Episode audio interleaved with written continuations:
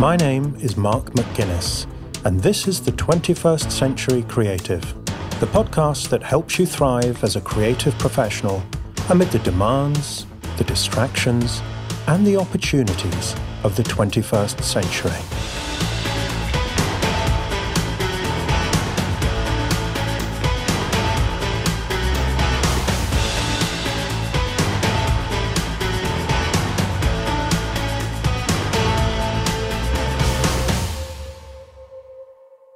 Welcome to episode two of season three, which is going out on Christmas Eve. And I have a very special stocking filler for you today. One of the most interesting interviews I have ever recorded about the creative process.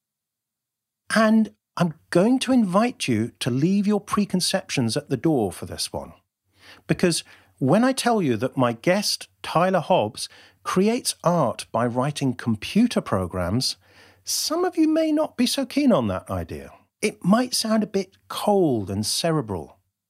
Well, if that's your initial reaction, then you're in for a pleasant surprise, because Tyler's art is anything but cold and intellectual.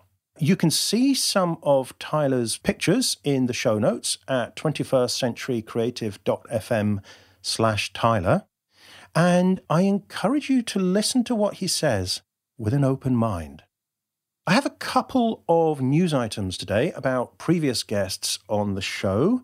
In season two, I had a great interview with Patricia van den Akker of the Design Trust in London about creating a business you are proud of. And you might like to know that Patricia's Dream Plan Do planners for 2019 are now available. These are beautifully designed and printed journals that help you plan the year ahead for your creative business. They include lots of exercises and beautifully laid out planning tools to help you dream big and track your progress through the year. They always sell out quickly, but I believe there are still some available for 2019, so you can get one at dream-plan-do.com. Another great interview in season two was with Daniel Betcher of the Intrepid Wendell Jewellery Salon. Daniel and his team have recently launched a blog at theintrepidwendell.com, and that's Wendell, W E N D E L L, and an Instagram feed at The Intrepid Wendell. So do check those out. Not only for the gorgeous photos of the beautiful Wendell creations, also for the stories behind them. Dan is a very thoughtful and creative guy, and there's always a story and a special meaning behind every piece of jewellery he creates.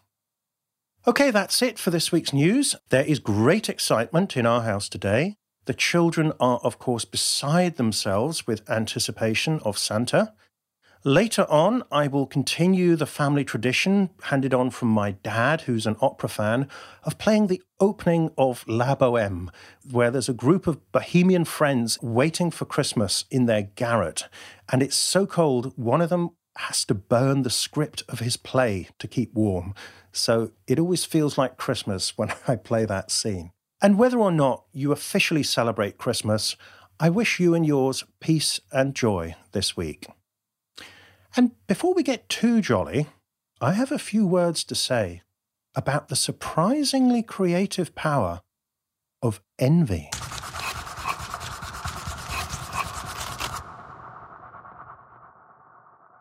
Have you ever found yourself looking at one of the rising stars in your field and thinking, what's so special about them? My work's at least as good as theirs. Why are they getting all the attention? It's not a nice feeling, is it? No wonder envy is one of the seven deadly sins. Imagine the misery of living your whole life in this state. But envy is also an opportunity. If you respond to it the right way, it's a gift. Because envy is telling you what you want.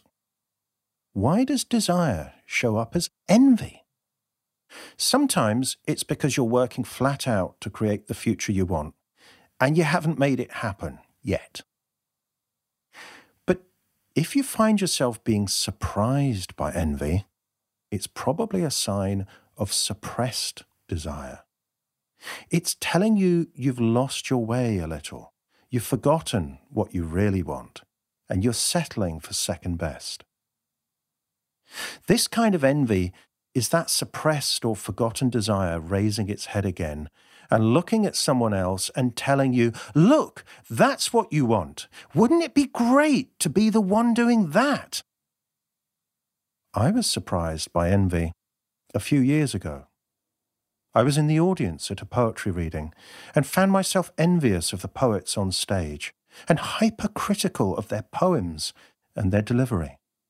I could do better than that, was the thought that went through my mind.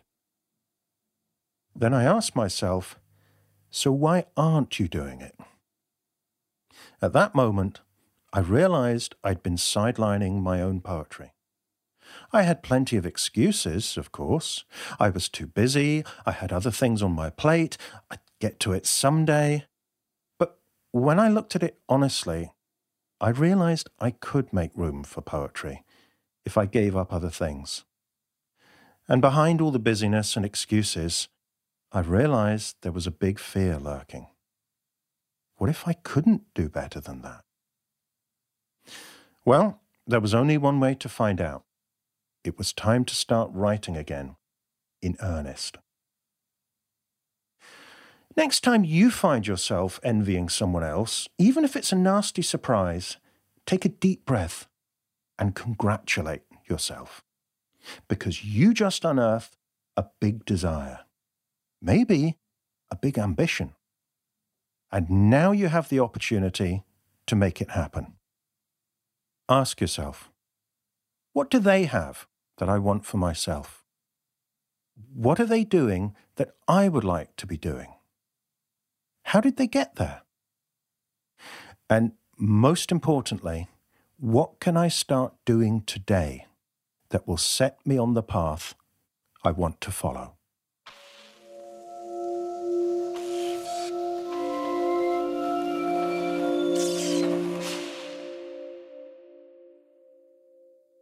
When you set out on a creative career, you won't find any of the usual milestones of success. Unlike your friends who enter traditional jobs with clear routes to promotion, finely calibrated pay grades, and impressive job titles, there's no career ladder for people like you and me. And there are no clear markers to indicate your progress. If you compare yourself to your friends, it can be easy to feel left behind as they climb higher and higher from promotion to promotion. It's obvious to all the world that their career is going somewhere. Whereas for you, on a bad day, it can feel like you don't have a clue where you're headed. So, how can you chart your course and set yourself up for long term success as a creative? This is the question at the heart of a short book I've written to accompany this podcast. It's called 21 Insights for 21st Century Creatives. The insights are designed to help you stay true to yourself and your inspiration amid the demands and distractions of 21st century life. They will also help you to win on your own terms by adopting a strategy for success that has nothing to do with the conventional career ladder. And I'm giving you the ebook edition for free.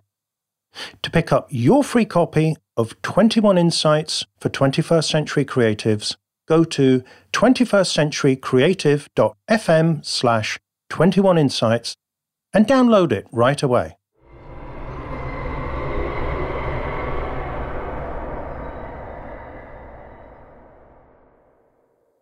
A few months ago, I was talking to a friend who suggested I check out the artwork of Tyler Hobbs as an example of generative art. It turns out that there's a whole subculture of artists and programmers using computer code to create original art, which they call generative art. It sounded like an interesting idea, but I didn't have any great expectations of the art itself. Then I landed on Tyler's website, and I was entranced by what I saw. There was definitely a futuristic, computerized look and feel to the images, but they also had an evocative, even haunting quality. The atmosphere of the artworks reminded me of some of my favorite ambient and techno music, or science fiction movies like Blade Runner and Metropolis. I was also intrigued to see that quite a few images were marked sold and unavailable. You see, instead of creating an image and printing it multiple times, Tyler is creating one off original artworks. And when a collector buys the work, Tyler ships the image with a copy of the program used to create it. The more I looked, the more absorbing Tyler's images became. I was also intrigued by his writings about generative art and creativity. And questions kept popping into my mind. How exactly do you make this kind of art? Why go to the trouble of writing a program instead of drawing it or using Photoshop to create the images you want? How do you create such emotionally compelling images by writing computer code? What can generative art tell us about the future of art? In the end, I emailed Tyler and asked if he would come on the show so I could ask him these questions and share the answers with you. He kindly agreed and he gave me a fascinating and very insightful interview.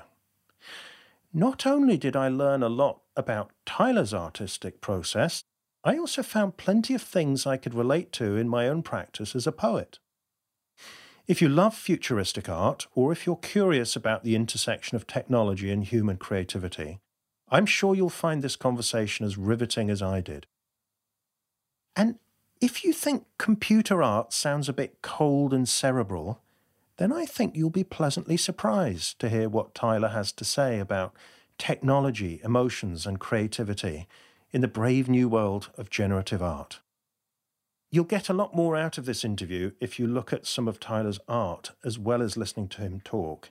So you can see some of his images in the show notes at 21stcenturycreative.fm slash Tyler. And there are lots more images at Tyler's website, which is tylerlhobbs.com. And that's Hobbs with a double B.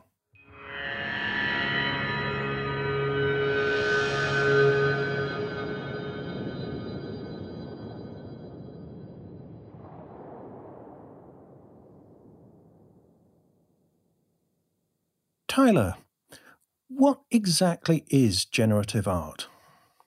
Well, generative art is, um, it can be a little bit tricky to explain sometimes, but kind of the core of generative art is that it's it's pattern and process based. Um, so in the current day, you're typically going to be creating artwork through program if if you're if you're making generative artwork. So um, for myself, my, my artwork is created entirely through programming.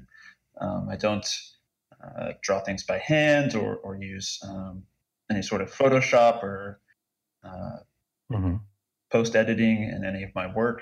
Um, there's there's a few exceptions to that, but largely it's done through through custom computer programming. So um, I sit down and I you know develop a custom um, algorithm uh, that will generate an image, um, usually with no sort of input. So it's working from a blank state. Um, so that's that's kind of the best description of of how generative art is typically created these days. So there's no kind of direct manipulation like with a Photoshop or a mouse or a brush or or a scanned image. It's it's you're writing lines of code that then generate the image. Is that right? Precisely. Um, yeah, a lot of people, um, you know, they they sort of whenever they see digital artwork, it's it's hard for them to imagine not having interacted with it uh, directly. Um, but but yeah, with generative artwork, you you really give up a certain amount of control um, because you're you're working through a program, and uh, it's it's also important to point out that typically with generative artwork, you're not working towards a single image per se. Um, you're you're developing a program that has kind of the characteristics to where, uh, on average, the images that it outputs uh, will look pretty good. Um, so you're kind of specifying a whole set of aesthetic preferences and, and patterns in a system rather than developing one specific image. So, is this why on, on your website you've got a series of similar looking images? Exactly. Yeah. The the programs um, that I create tend to involve a lot of randomness, and the randomness is used uh, very carefully and very deliberately. Um, I might use it um, anywhere from kind of the high level structure of the image in terms of how large um, forms and, and shapes are, are, placed and organized, um, all the way down to very fine details, um, you know, kind of little random rough edges and splatters and things like that. Uh, I also use randomness for colors and uh, color selection. So every time that I run the program, I get a different output. And that allows me to do one kind of special thing, which is, you know, I can I can offer multiple images from uh, the same program um, at a little bit of a lower cost um, to keep uh, my artwork affordable. Okay, so this is interesting. You you run the program, and then there's a random element within that. So you know, when we use the phrase pre-program, we tend to think of it as something as being predefined. But for you, the program is actually a way of of kind of scrambling that and giving up control.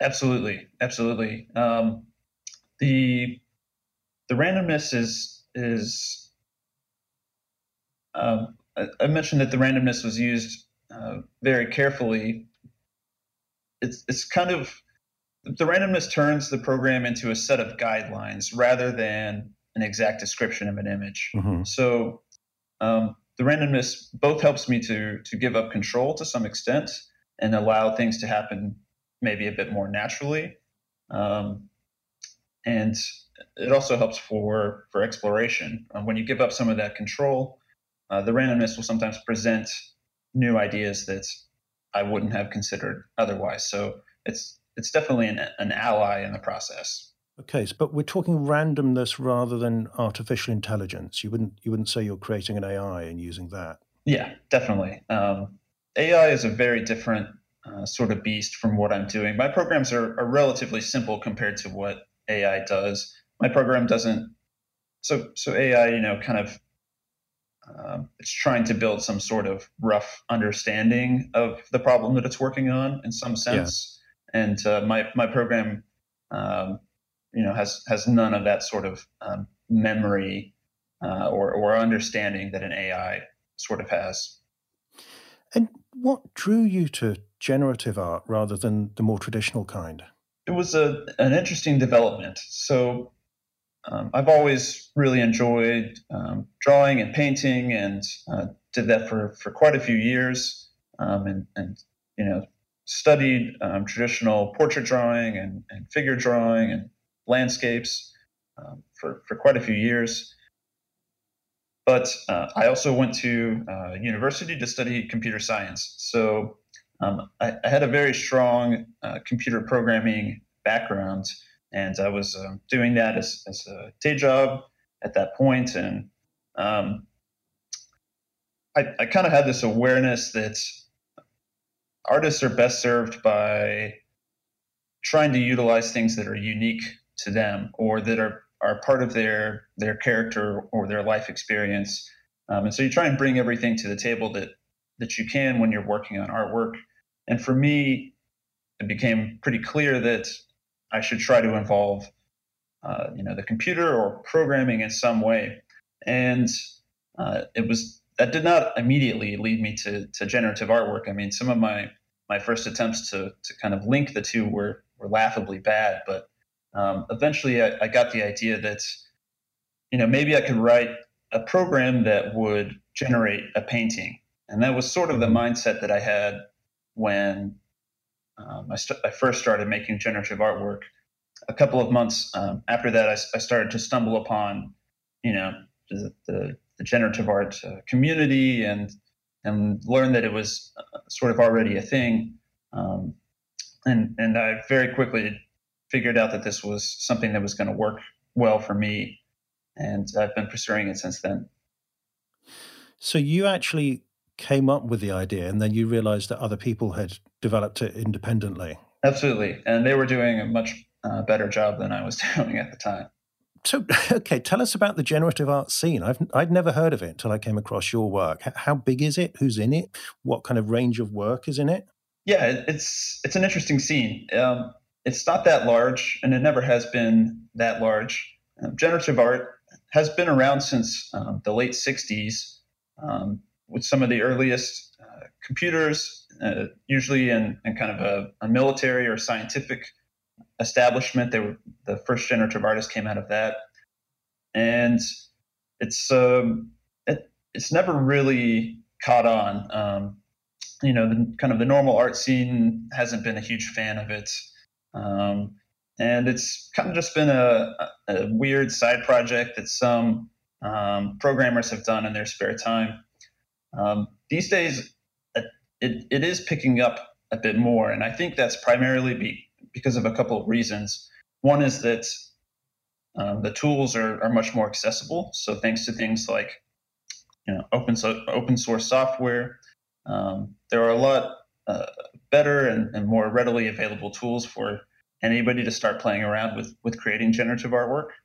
Um, and I think the other development is that um, kind of as a consequence of that, or or as a consequence of uh, more people having programming experience, um, we start to get uh, kind of more artists that also know how to program in the mix, and uh, they they're starting to to change um, change what what gets created uh, these days. So um, generative art, I do feel like it's going through a, a nice uptick, but it's still a, a, very small community.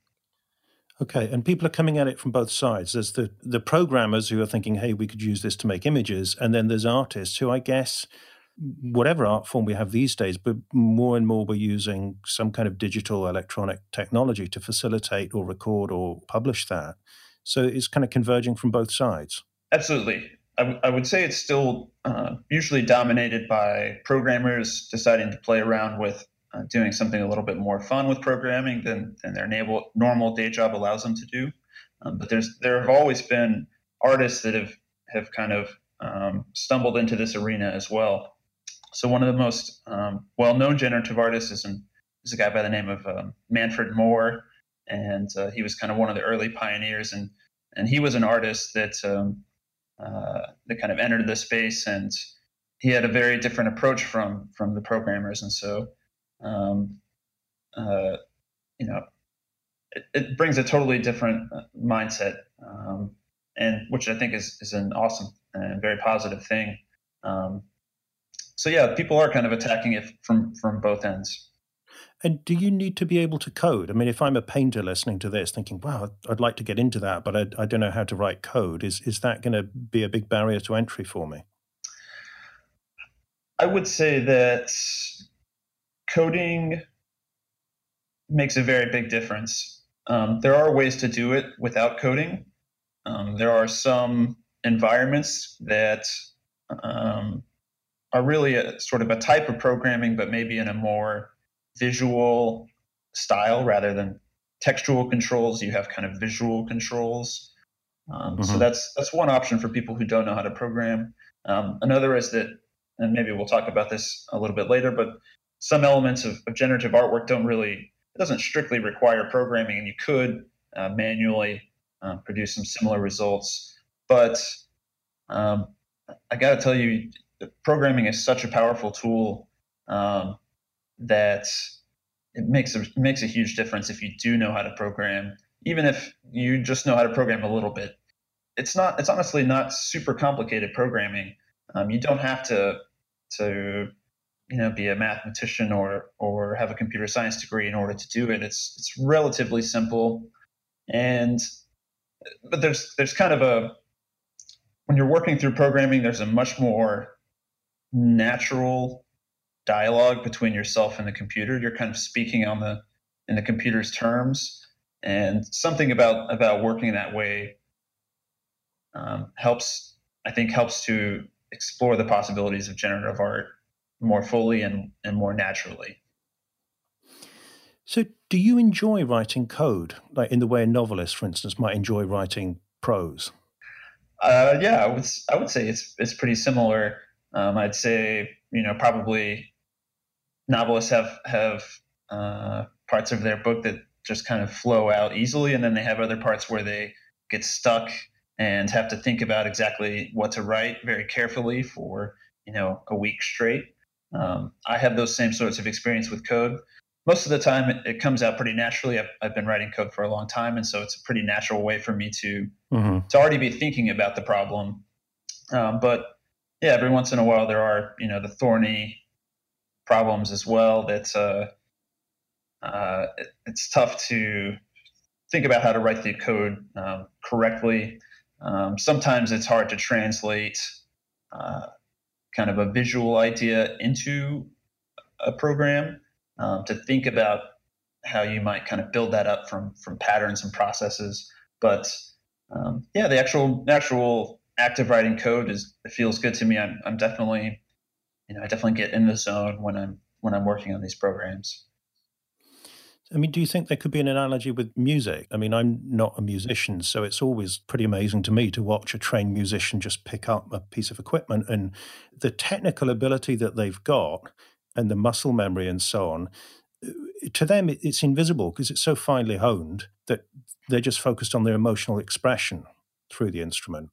Yeah, absolutely. There there are a lot of similarities between the two, and I, I would say it's most similar actually to composing rather than uh, playing an instrument. Well, okay, yeah. Because there's sort of yeah, there, there's there's a a level of freedom that you're you're giving up where the final product maybe won't be exactly um, what you have in mind. So you know the composer probably hears their score in a certain way in their head, and then whenever the orchestra actually plays it, things might uh, end up sounding quite a bit different. Um, so there's that sort of difference. The other is that at least I'm imagining. I, I do uh, play some music, but I'm definitely not a, a real composer. I, I, have to imagine that they they kind of hear everything working together at once in their head sometimes, and then they have to uh, kind of carefully think about how to break that down into individual uh, parts and patterns and and components um, that will add up to what they're looking for. And um, there's a there's a lot of similarity in that to how I think about building up a visual image um, through different elements of a program. Coming back to the, the analogy with the score and the composer, it strikes me maybe you could think of the score as being a you know software code for the orchestra. Absolutely, yeah, that's exactly what it is. Um, yeah, there's a certain amount of flexibility in that score that's that's open for interpretation, and um, some composers, especially you know in the uh, uh, you know, maybe postmodern era of music have, have, intentionally left a lot of ambiguity in the score. Mm-hmm. um, and i do exactly the same thing in my program. The, the ambiguity is there very intentionally. And you know staying with the idea of intention and, and randomness and unpredictability do you start off with an image in your mind that you think okay i'm going to write a piece of code to produce that or is it more open-ended that you write a piece of code and see what comes out yeah, I would say it's it's much more like the latter. Um, I I certainly never have a, a finished image in mind whenever I'm uh, first beginning a program. Um, at, at best, I, I kind of have um, a technique that I know I want to experiment with, or um, maybe I've you know uh, just wrote another program that turned out pretty well, and I have an idea for how I can change that. Um, but for me, it's a very exploratory process and and the medium really lends itself to that well. So I can, you know, start out by writing a very simple program. I can run it very quickly, see what the output looks like, and if I like it or don't like it, I can go back and change the program and, and run it again accordingly. So, um, you know, the output is very mutable. Um, so it's it's really easy for me to to experiment with new things. And if I don't like it, I can I can roll back the changes um, pretty easily. And that's not something that every medium has. So I really try to take advantage of that um, by by working in a very exploratory and, and, and open-minded um, way. However, I will say, um, as far as individual changes uh, to the program go, say I, I you know, uh, I want to make a certain visual change to the program, I usually have a pretty good idea about uh, what needs to happen in the code uh, to correspond to that type of visual change. So uh, at this point, I've definitely developed a sense of if I change the program a certain way, this is what it will likely look like. Um, but but it's also easy to kind of escape that that realm and and for me to change the code in a way that I have no idea what's going to come out, and I'll, I'll try that just to see if it happens to be amazing. So when the image comes out, it's a surprise to you. Yes, it's it's it's a surprise to a certain extent. Sometimes um, it's a it's a really big surprise. Sometimes um, it's it's along the lines of what I expect, but I, I never could have predicted all the details that are in there. So, what's that moment like when you? I mean, how do you first see it? Does it flash up on the screen, or does it come out of the printer, or? Yeah, it flashes up on the screen, um, and that moment, uh, that moment can be very exciting. Uh, there have, have definitely been a lot of moments where I make a change, not knowing what the output's going to be, and I see the result, and and suddenly I I know where this piece is going. Like uh, it's the aha moment. You know, it clicks um, when I see that image, and um, you know, since a lot of my work kind of begins by stumbling around in the dark, there's usually that that kind of one critical change um, that that really puts the I see it, and then I know what the structure of the work needs to be like. Um, so um, yeah, I, I love that kind of surprise element of of creating the work. You see, and I think probably somebody listening to this, whatever their art form is, can almost certainly relate to that. And because you know, when you think about right creating artwork from computer code, I think the initial response that a lot of artists might have is, well, isn't that a bit cold? Isn't it a bit cerebral? Isn't it a bit programmatic in in the bad sense? But what you're describing is very familiar to me as a poet. You know, sometimes you change something and oh, or, or a line comes in or a rhyme pops out, and the whole thing looks different. And there's that. I mean, I had the poet Mimi Khalvati on last season talking about poetry as discovery. She said, if you know what you're going to write, then it won't be a poem, but you go in and you surprise yourself. And what you're describing, I think, is is that kind of aha moment that's probably familiar to creators in all kinds of different fields. Yeah, I, I think you're absolutely right. I think I think if you're not going into the work with with an open mind about what it can be, then um, you're you're really limiting yourself in, in terms of you're not trusting your intuitive response, right? You're kind of the the pre planning of, of, a work is is a lot more cerebral, and um, when you're actually in the middle of that work, allowing yourself to respond to it and change it as it develops, uh, based on on you know how your your your soul or your spirit reacts to the work. Um, that's that's going to give you a you know a lot better result, I think. And um, yeah, I, I try to do generative art the same way. I mean, there's there's definitely like you say, it, it is kind of a very it sounds like a very cold, logical uh, form of artwork, and, and I can certainly see how uh, uh, people see it that way, and how creators can kind of fall into that trap when they're getting started with it. Um, so it, it's you know you you have to learn to um, not have such a, a, firm grasp on everything and uh, allow yourself to explore and allow yourself to react uh, to things and, and, just take directions based on your your gut reaction. Right. And this was my initial response when i first saw your work was just wow you know it's so beautiful and it's so evocative. And there's some really haunting imagery in there. And i think you know i read an article on your site where you talk about the importance of evoking an emotional response in generative art I'll link to it in the show notes because and you're quite critical of the generative art scene because you say a lot of it is too cerebral, too intellectual. Can you say a bit more about how on earth do you get that emotion, that level of emotion, into something that computer generated and programmed in this way?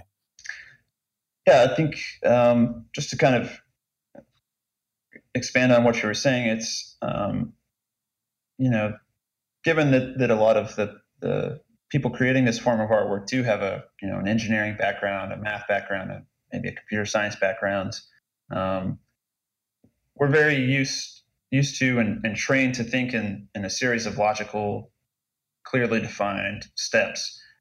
And um, as, as artists know, that's not something that, that really tends to work well for artwork. Um, you know, art is, is a, it has to be sort of guided by your interior feelings, your your internal response um, to the artwork, and um, so th- in that article, i am kind of trying to push uh, generative artists to to listen more to that uh, that internal voice, um, and and uh, you know, in my own work, that's something that I try very hard to do. I, I try to base my judgment and decisions uh, around the work entirely on what my my internal um, reaction is. So, you know, if if it evokes some sort of a, an interesting emotional response in me, that's something I, I want to try and follow.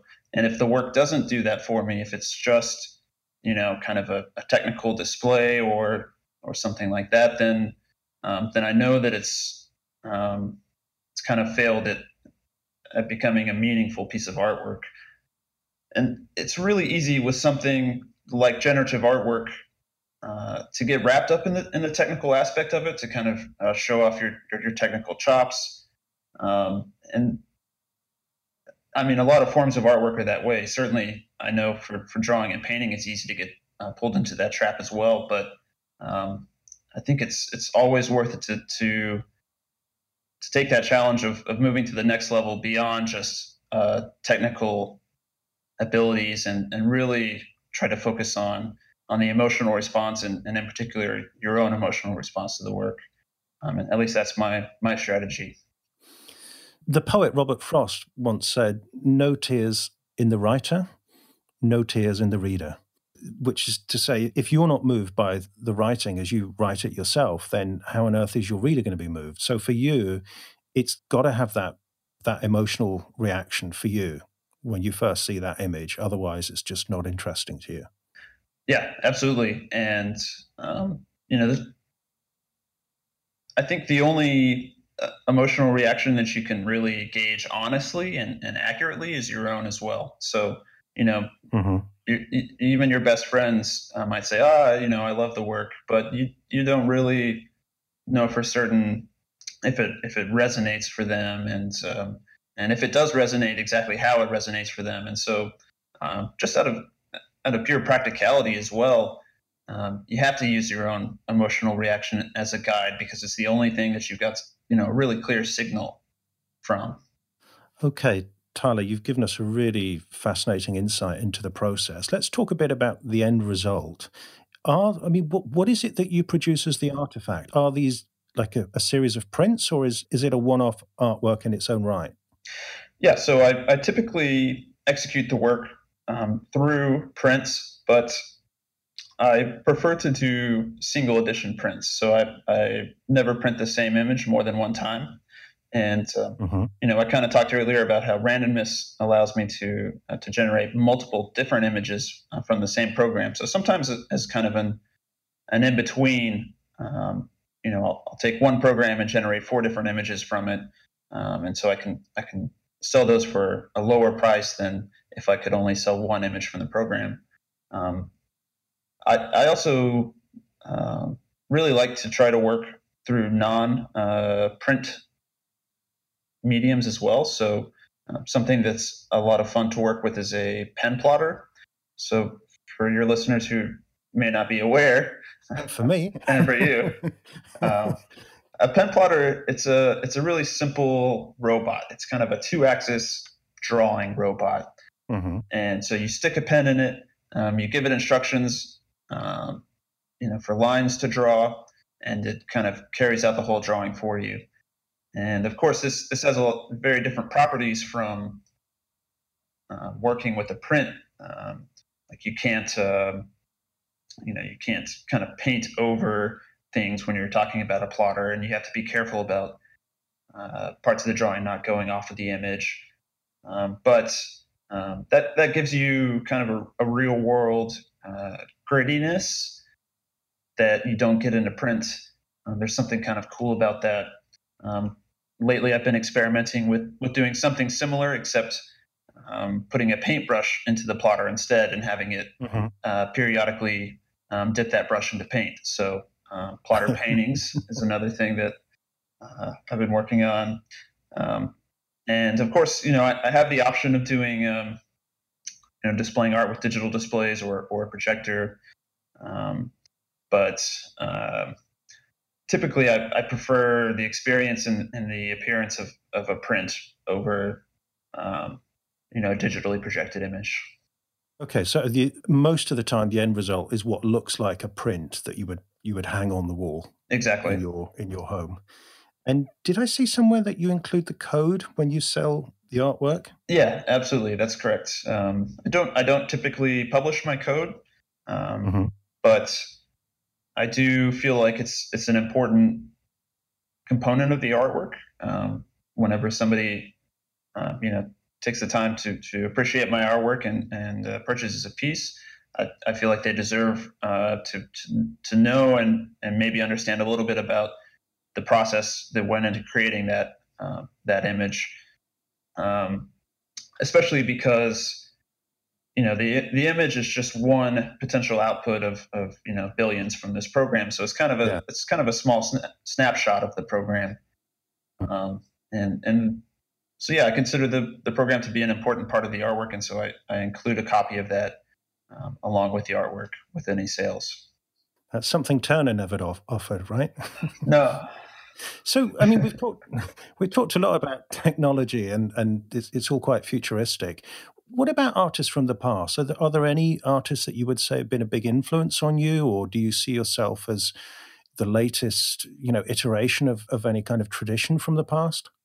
There are definitely there there are definitely older traditional influences on me. You know, I, I really enjoy a lot of um, abstract expressionist and mm-hmm. color field paintings um, that's kind of what I tend to emotionally react to, and so um, I, I, I feel like I try to capture some of the spirit of that in, in my work. Um, but there there definitely is a, a, lineage of generative art at this point, and um, I would say you know there's some few there's a few early kind of progenitors of that. Um, Dada, in some ways, you could say played a role in it because Dada um, started to integrate the use of, of randomness. Um, mm-hmm. You know. John Cage used randomness uh, when uh, composing some of his uh, his scores, mm-hmm. um, and um, later on, um, an, an, artist by the name uh, Sol LeWitt started to create um, uh, work that was was simply a set of instructions. so you know, like three or four very uh, simple instructions uh, for how to execute a, a, drawing on a wall. And um, this is sort of a, a form of, of, early generative artwork that's uh, not executed by a computer, it's executed by a human instead. But um, the idea is the same. It's a, a, a, simple process or pattern that, if you follow it, uh, results in the, the creation of an interesting piece of artwork. Um, so I feel like I, I fall in that um, in that same lineage, and I'm, I'm just trying to. If I'm successful with my work, I, I hope to have expanded the emotional range of a generative artwork a little bit. And where do you see this going? I mean, what what's your sense of what the future of generative art might be, or, or the you know the future of art and technology? Well, I could speculate uh, for for a really long time on that on that front, but um, there's there's a lot of really interesting things in the pipeline. So uh, one of them and, and of course, you know, new technology always has a big impact on artwork.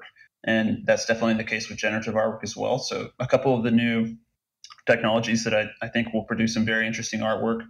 One is uh, VR, virtual reality. Mm-hmm. And I think what could be really cool to see would be uh, sort of generative uh, 3D sculpture in a VR environment. So, um,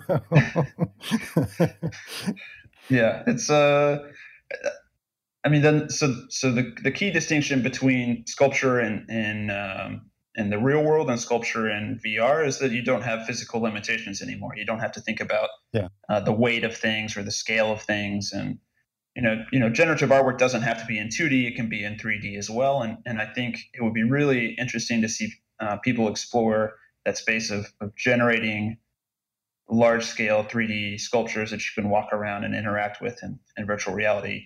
Um, I have no doubt that, that that will be a thing soon enough. And if, if I, you know, was a 3D sort of person, um, that's what I would be doing. Um, another another technology that's going to have a really big impact and is, is already producing some interesting results is um, uh, something called deep learning. And this is kind of one piece of uh, what you might call AI. It's it's one particular mm-hmm. uh, technique for teaching uh, a program something to learn something deep and structural about images in a way that uh, it can also uh, generate um, images based on kind of its what it's seen in the past. So um, some, you may have seen, or some of your listeners may have seen, um, Google Google released something called the Deep Dream um, software, and it, you can kind of make it um, hallucinate these images that have like they're filled with uh, kind of eyes and like dogs' faces, and um, uh, they're very very colorful. And um, I don't know if if, uh, if you've seen this in particular, but I haven't. But I'll make sure if if we can find a link, I'll make sure I link to it in the show notes. If you yeah, want to go it, it was yourself it was very popular when it came out, and I'm sure um, some of your listeners will will know what uh, I'm referring to. So that, that's that's kind of one of the first steps in that. But really, the key development is that the programs are starting to understand images in a more structural way. So um, they you know they don't quite know this, but they have a sense of you know this is an eye. This is what eyes sort of look like. This is what the range of what an eye might uh-huh. potentially look like. And so if you if you sort of ask it to, you know, generate an image of an eye or generate an image of a face, it'll get all the components mostly there and mostly the right place. And um, so it's starting to to produce some really um, interesting artifacts and um, right now it's more kind of in the tool building uh, stage right now, but I have I have no doubt that some really good um, artists will get their hands on that and, and, produce some some really interesting work in the next uh, five years. And just to take that idea for a walk, I mean, if we were to extrapolate from that to AI, producing artwork independently, so there was no, it was just the AI was generating it, and there were no human interactions. Do you think that could conceivably be as moving as as a piece created by a human? I mean, you know, what circling back to what we were saying about your own artwork, you know, that that emo- emotional appeal of it, it sounds like it comes from the fact that when you see it, it moves you first of all, and then you will select and put that out there. Do you think humans could find AI generated art as moving as that, or would it inevitably lose something? That's uh, that's an incredibly uh, deep question, Mark. It's uh, it's going to be a tough one, but um, I, I, have some thoughts on this. So, oh, good, good. Um, so I think an important limitation of AI, as it is right now, is that it can only uh, see and remember what somebody has trained it with. So AI is, yeah. is very much influenced right now by um, what data set it's being fed in initially. And so in that way, um, you know, the person who's who's developing or controlling the AI has a, a very large impact on what it, it produces. So AI is very far from being independent right now. So so let's imagine a future where you know an AI lives in a robot and it can go around and collect its own uh, you know physical uh, images and uh, sensory input and um, and it's kind of working based on that. I think it's it's going to be it's going to be really tough for an AI to produce artwork if we define artwork as as being you know it's always hard to define artwork but if we define artwork as, as kind of being about the human experience in some way mm-hmm. then just from from that definition i don't think an ai is going to to be able to create uh, truly new artwork just because it doesn't experience and won't experience the world and, and life in the same way that a human does.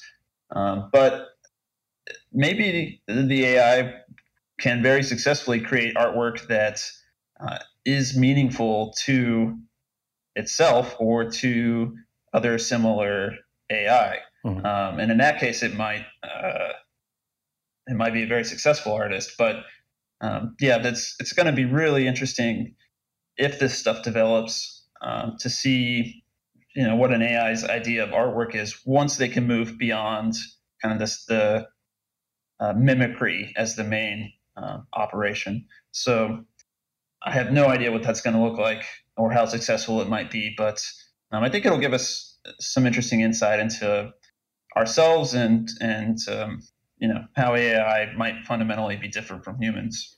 Okay, let's leave that thought hanging out there in the future, and we'll we'll come to it with the progress of technology someday.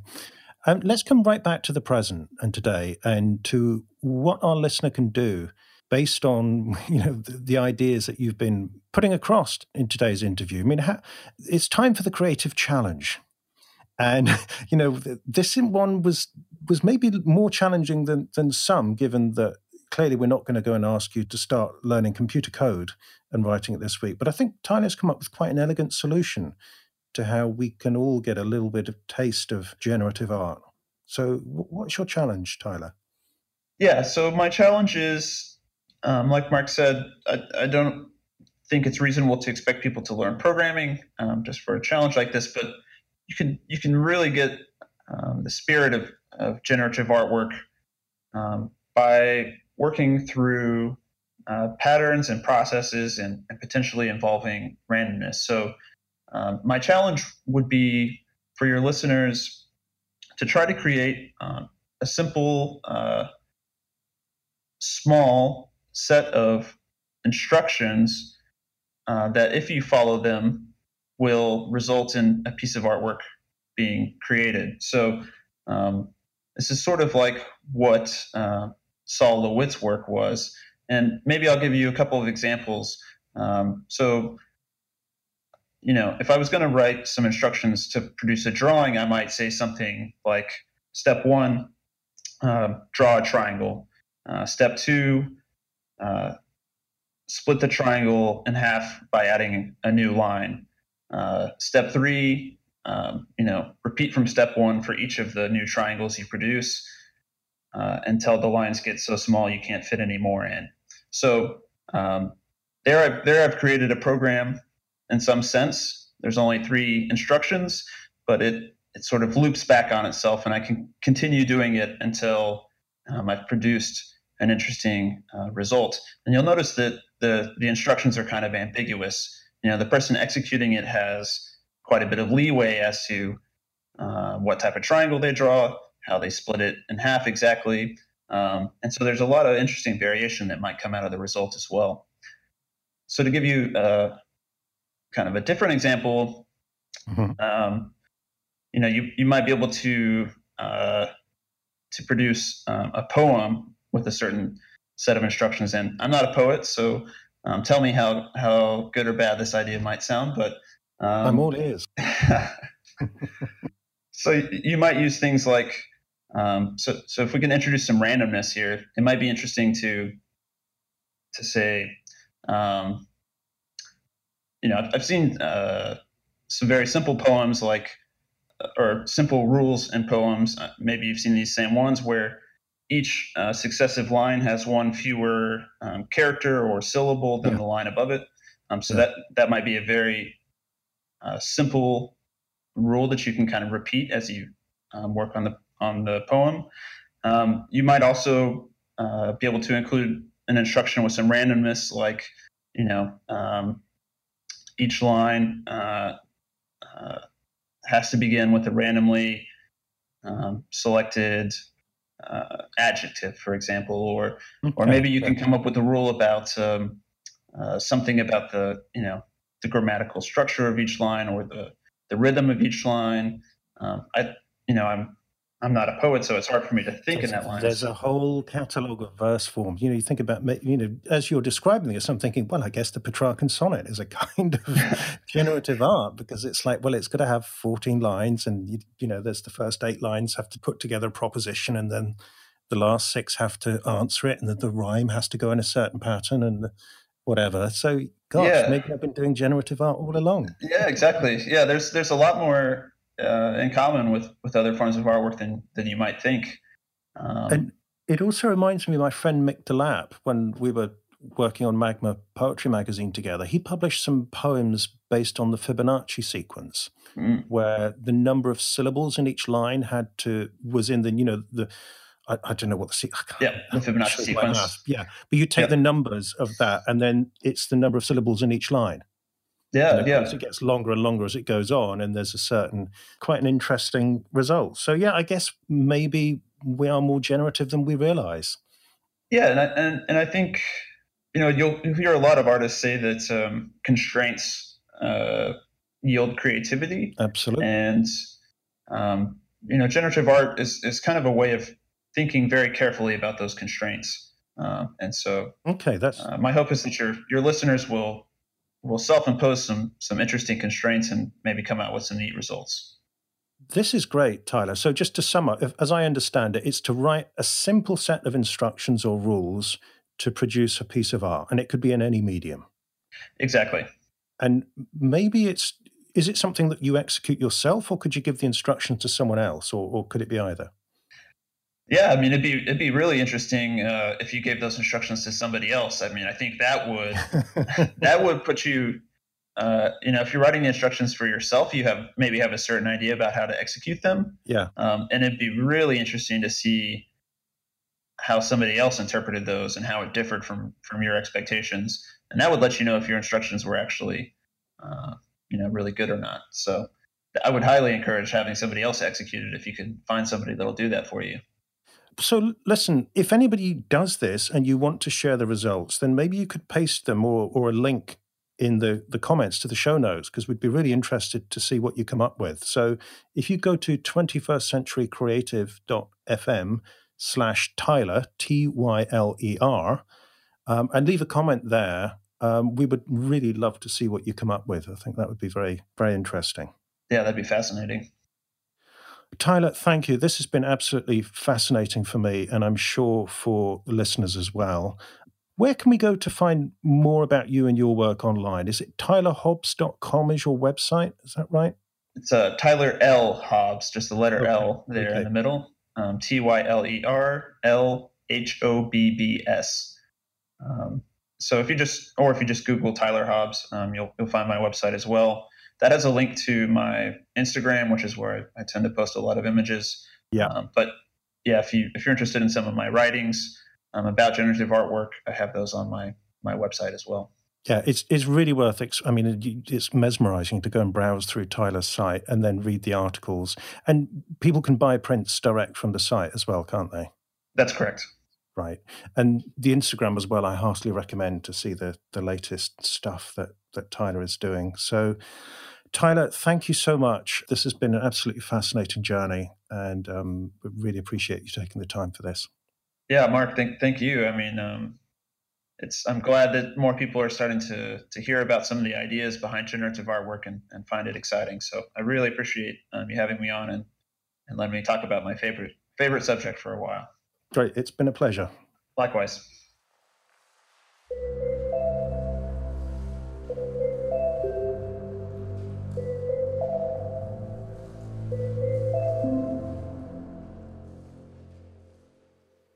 You have been listening to the 21st Century Creative, hosted by me, Mark McGuinness.